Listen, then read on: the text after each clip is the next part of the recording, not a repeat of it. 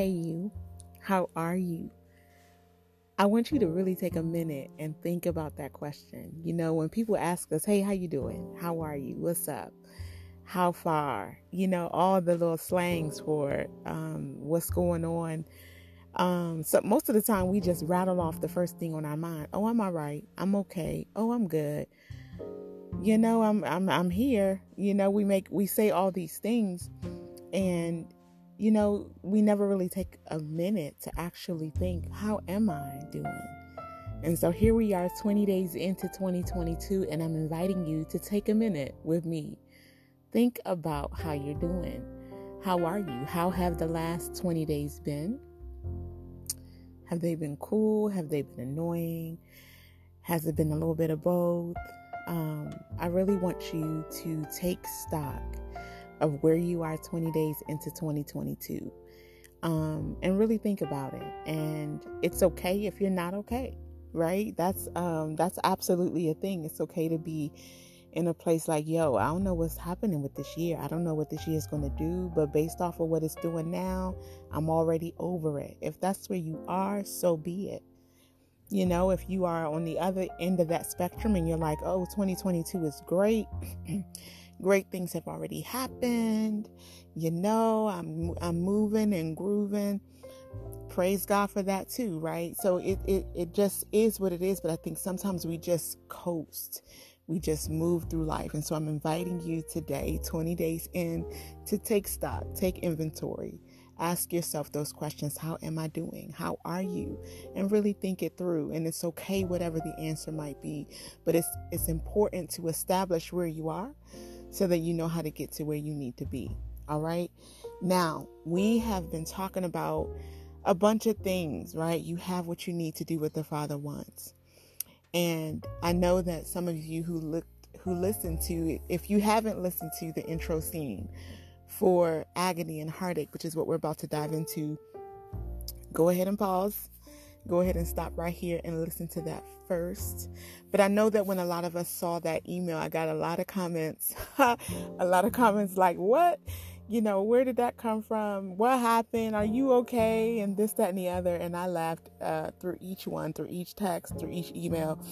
Um, and I understand. I understand because I went, basically went from get excited about 2022 and then I started talking about agony and heartache. Like, wait, girl, what you talking about? And I understand.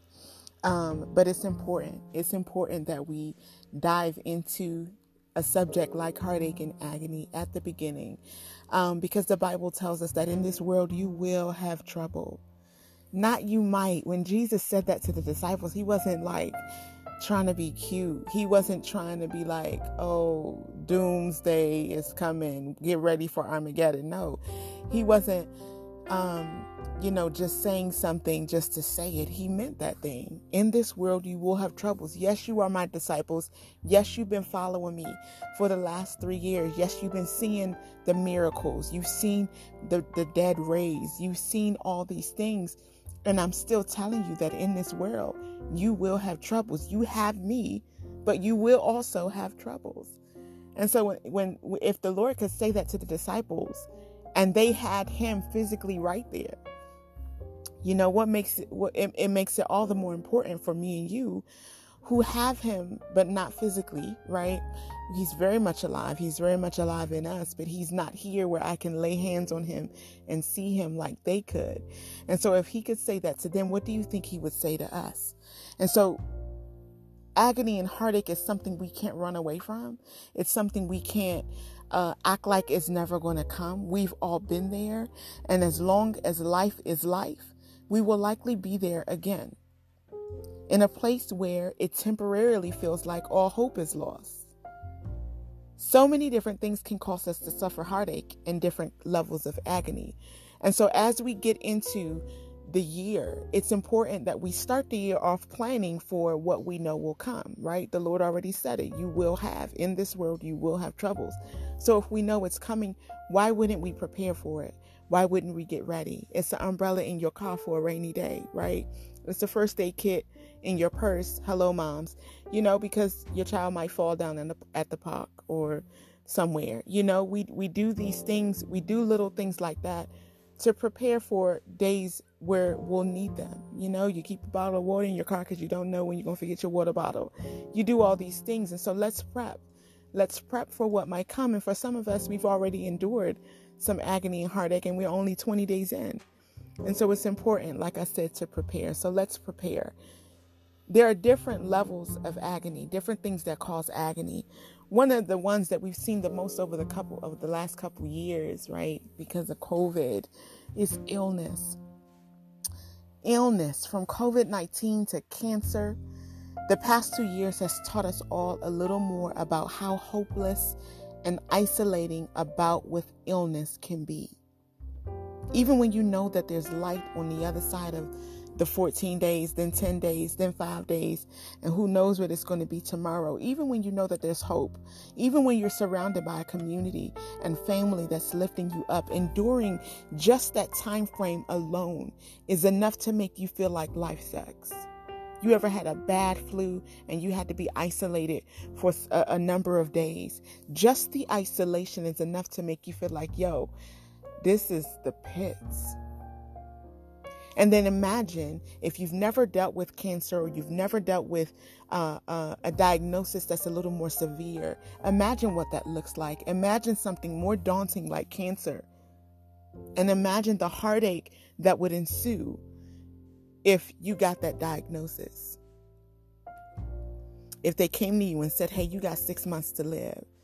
You know, if you heard that about your mother, about a cousin, about a friend, a brother so, illness, illness is absolutely something that can cause agony and can cause heartache. A death. We have heard so much about death in the last two years, and, and not like death all of a sudden became a thing. Death has always been there. But for some reason, in the last two years, death has become so much more real, so much more severe. And so, whether we're talking about a parent, a sibling, a friend, a cousin, an uncle, an aunt, a neighbor, a colleague, death is so hard. It's the perceived finality of it. So many things in life are replaceable. I break this, I go get another one. This is now empty, I go get a refill. You know, but life is not one of those things. And so when you're thinking about death and the agony that death caused, you have to remember that this is this is, I, to know that I can never hear of your voice again. See your smile, smell your unique fragrance, or feel your embrace. To know that all I have are past memories. That there will be nothing new from you from henceforth is more than enough to make life less worthy of me. To make it feel like, yo, life right now is not worth living. And so death is absolutely one of those things that happen that make us suffer agony and heartache. In the intro scene, you know, the, the, the phrase that I kept repeating is my eyes hurt. Tears, tears, the unending te- flow of tears in death whether it's a funeral or even even after a person has been buried. I have so many friends who are burying parents and and and, and loved ones and it's just so difficult. It's so difficult. Yes i look forward to seeing you in eternity but to think that i have to live the rest of my life here on earth without you makes me want to just choke. And so you have big things like illness and death. And then you have what I will call smaller things like a layoff. You know, COVID again, COVID, because of COVID, we're seeing so many different forms of agony coming up, and the layoff is absolutely one of them. And so I don't want you to think that I'm talking only about those big things that happen that literally shake the foundations of your earth. Sometimes it could be the little big things like a layoff that, that make you feel like, yo, I cannot believe that this is what I'm dealing with. I cannot believe that this is what I'm dealing with in 2022. We live in a world where so much of who we are is defined by what we do. Most of us spend a day, a third of our day rather, sleeping, another third of our day working, and then that final third of our day doing every single thing else. So when what occupies a whole third of my life is taken away, Not only do the financial ramifications weigh on us, the identity crisis that comes after is often more severe than the than the layoff itself. It's absolutely capable of keeping us sinking day after day. The longer you go without a job, right? You know, because again, we live in a world where we define ourselves on what we do. You know, you go up to the, the, the, a random person and you say, "Hey, who are you?" They'll tell you, "Oh, I'm a nurse." "Oh, who are you?" "Oh, I'm a professor at uh, MIT." "Oh, who are you?" "Oh, I'm a mom." "Oh, who are you?" "Oh, you know, I'm an internal auditor." You see what I'm saying? We we we define ourselves on the things that we do, and so when that's taken away, it absolutely can cause agony and heartache because now I don't know what to say about me and we can talk about the the merit or the the damage the negativity or whatever in in in, in qualifying yourself or or, or um, calling yourself an occupation. I know that that's a whole nother uh, uh, can of worms that we, we we won't open today. But the just the fact of of it remains that a layoff can really cause agony. Or maybe it's a breakup. Again not necessarily life ending like death or a sickness, but it's absolutely possible that a breakup can cause your whole world to be shattered because you thought this was it. You thought that that three year investment would yield a lifetime of smiles, and now it's over? Are you kidding me? You find yourself grieving the loss of the future you perceived, as well as grappling with the time you will never get back. And so the resulting heartache of time wasted in addition to the heartache of now having to unweave my heart from someone I was weaving my heart with, thinking that this was it.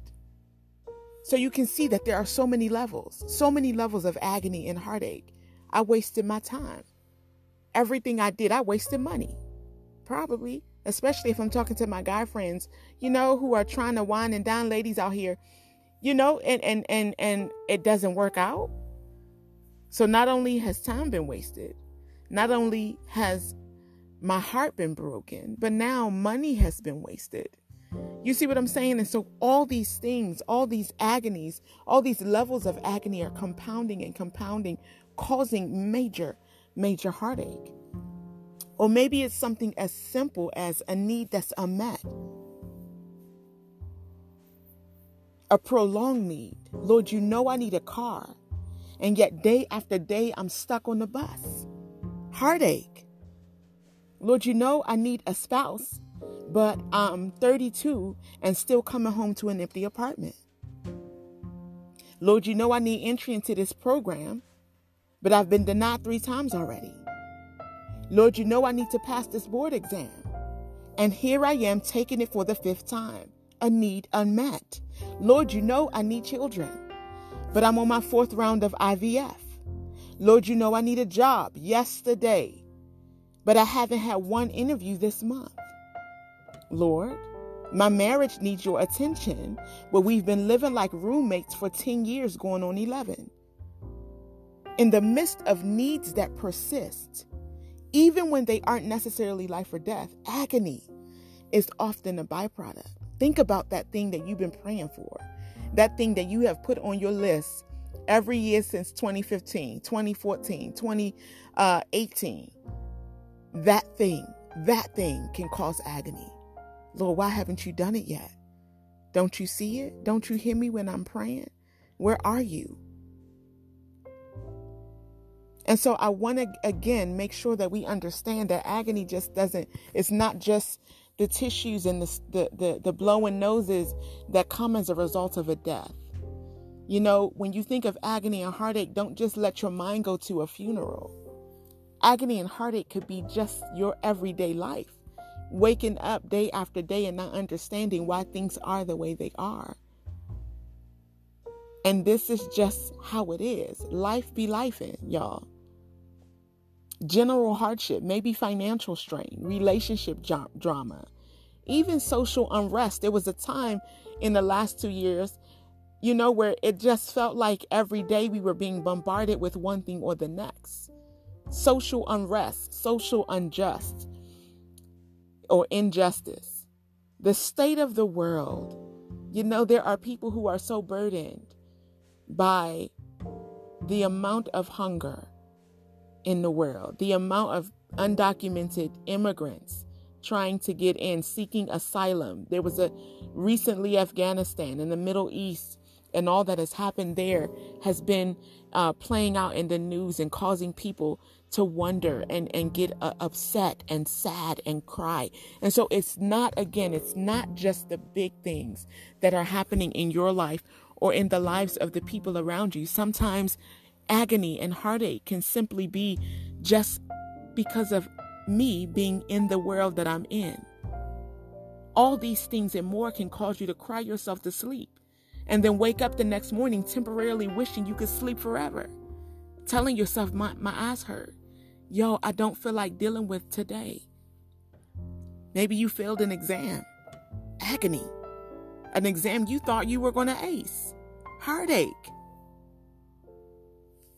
But in the midst of all these things and more, okay, add to the list. I, this is in, in no way an exhaustive list, but in the midst of all these things, the first thing I want to encourage you on, the first thing I want you to put in your arsenal, right, for when these days come, if they're here already, or when, if they're going to come next week, in a month, in six months, in eight, whenever they get here, I want you to remind yourself that you're not alone because that's the first thing the enemy will always try to do make you feel like you're the only one going through what you've been through. But something but like my mother always says there is nothing new under the sun. 1 corinthians 10 13 says there is no temptation that is not common to man. Nothing new. You're not alone. You're in the company of many others.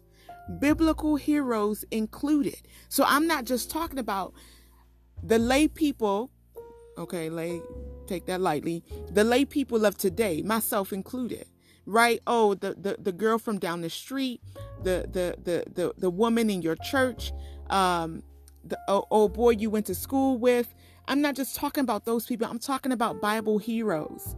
They also went through the things I'm telling you. Because again, when the Lord said to his disciples, In this world you will have troubles, he wasn't just talking to people who who love the Lord. He wasn't just talking to people who are unbelievers. He wasn't just talking to people who are this or that. He was talking to all people. All people go through these things. So, the first thing to remind yourself of when these days come, not if, but when, is that you are not alone. You are in the company of others. Hebrews 12 tells us that we're surrounded by a great cloud of witnesses. And while this refers to witnesses of the faith, the same can be inferred about the opposite. Just like we can look to the Bible to find out what to do, so also we can look to the Bible to find examples of what not to do. You are not alone. Others have dealt with exactly what you're dealing with now. Your situation would have you believe that you're the only person on planet Earth struggling in this moment. But that is false. Somehow knowing that other people are also dealing with stuff helps me to know that I'm okay. And so hear me loud and clear when I tell you, you are not alone. In the midst of your struggle, in the midst of your agony, in the midst of your trial, in the midst of your temptation, in the midst of your heartache, in the midst of everything you're going through, you are not alone. Do you realize that Elijah prayed for death? He said, Lord, take my life. In 1 Kings chapter 19, verse 4, he was in trouble with the law. Ahab and Jezebel wanted to execute him after what happened on Mount Carmel, right? Um, where essentially it was a contest between Baal and the Lord. And he said, Hey, call down fire. They couldn't call down fire.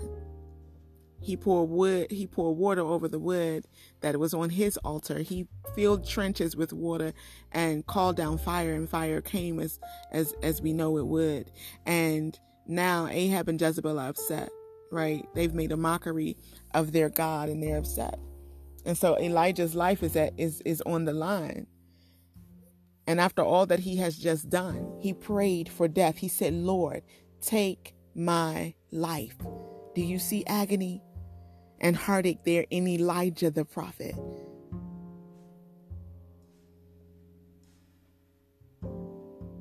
Rebecca. Rebecca said, I am weary of my life because of her son's wife. Family literally, literally drove her to extreme heartache. I am weary of my life. As in, you know what? This thing called life, I'm over it. It could go right now, all because of her son's wife. And so, family, that's something I could have listed as well. Family can literally Woo, family. Family can literally drive you to that point. Agony and heartache, disappointment, um, wrath sometimes.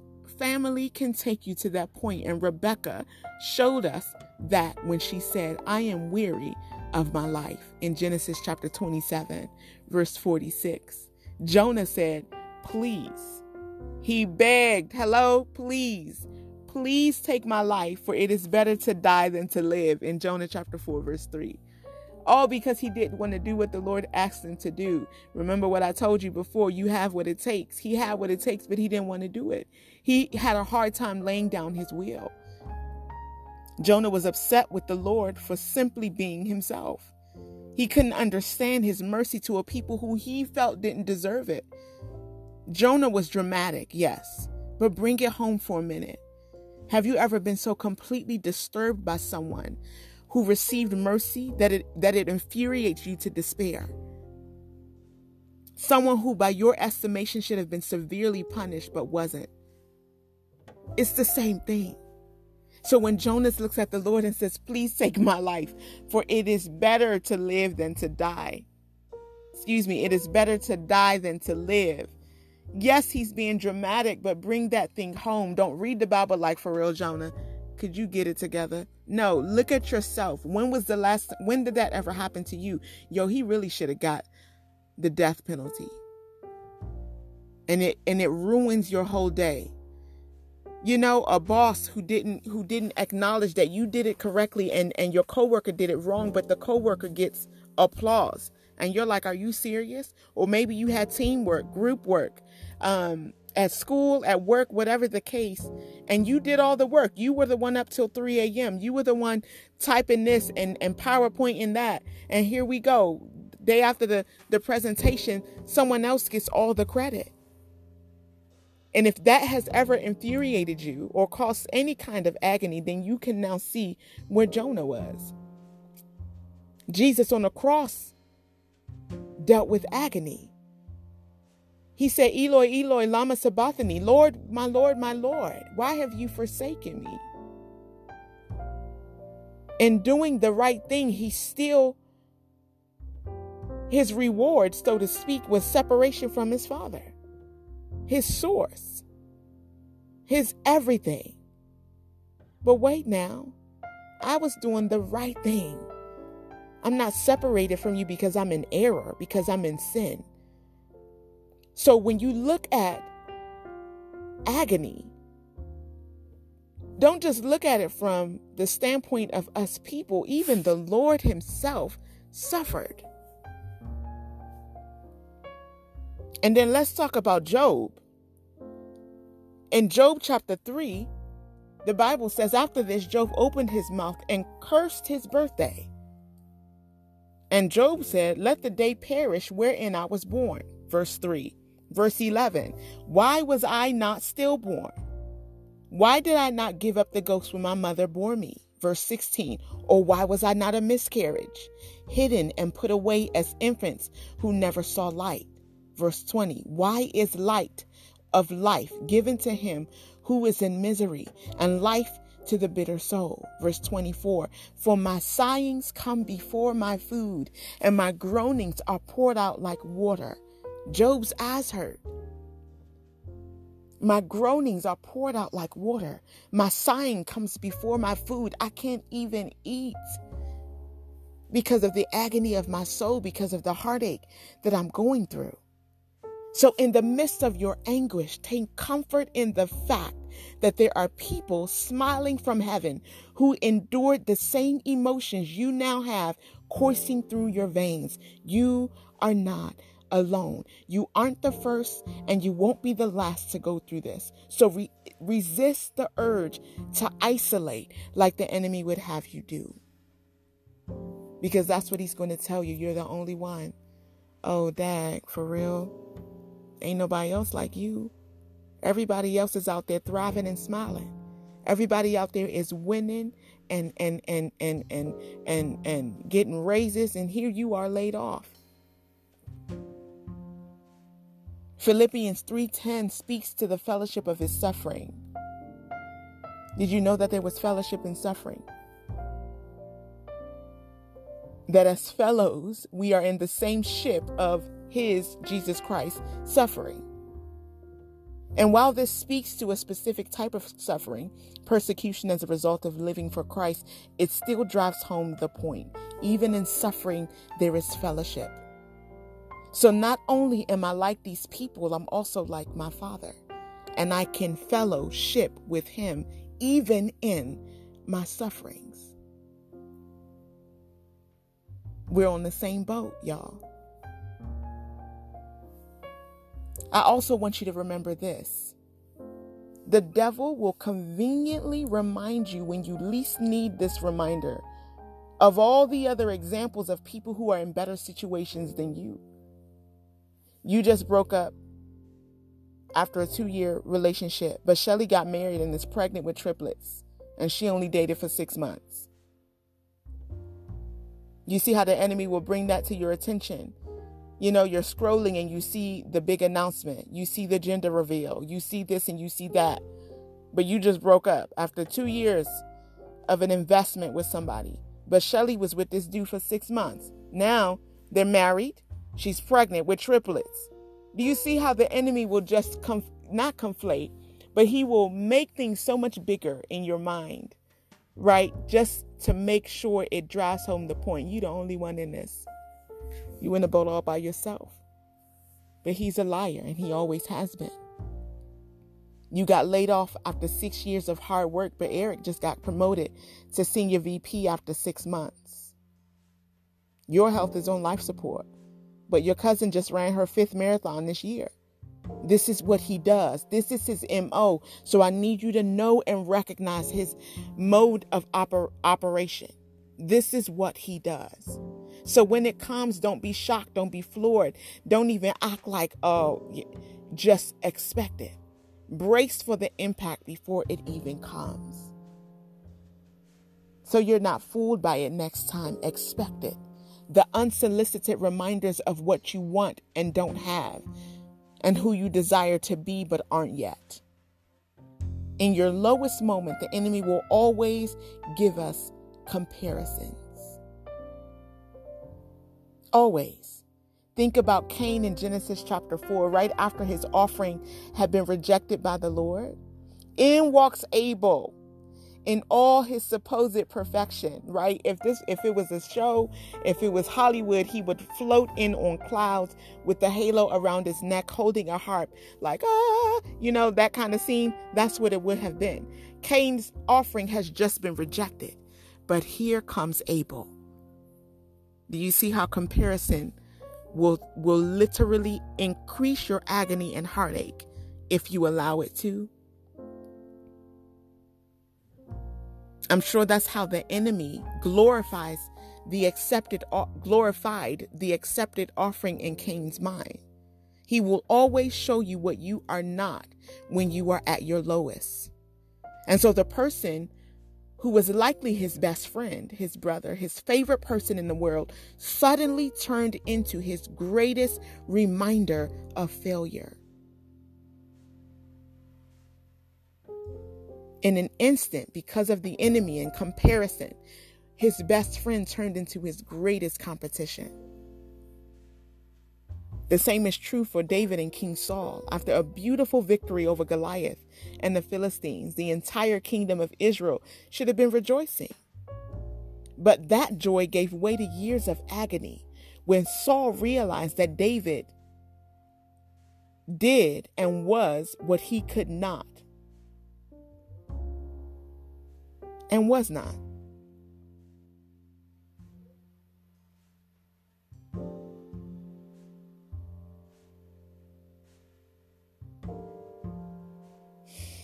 Ephesians chapter 6, verse 16 says, Lift up over all the covering shield of saving faith upon which you can quench all the flaming missiles of the wicked one. You know what's coming, so lift up your shield in advance so that his antics don't penetrate. Agony isn't a fun place to be, but take heart knowing that others have endured this very thing and have come out victorious. So, the two things to remember again, you are not alone. We are all in the ship of his suffering, right? We are all fellows in the ship of his suffering. So, you are not alone. From God our Father to the lamest person, the most lay person on this earth, we have all endured hardship and we all will. And you are not alone. Number two, the enemy will always give you comparisons. In your lowest moments, he will always give you comparisons. He will always show you what you should have been and what you could have been. And so know his antics and put up your shield of faith before he can even penetrate. Before he can throw off his darts, put up your shield. Put up your shield in the next two episodes, I want us to talk about in the next episode, part two, we're going to talk about why heartache is necessary. What you say? Necessary. I know it's, I, I, I might as well have cursed, but it is necessary. It's needed for you and for me. And we'll explore that next time. Remember, all you need for life and for godliness has been given to you. It's already given. It's already yours. It's already in you. I love you plenty.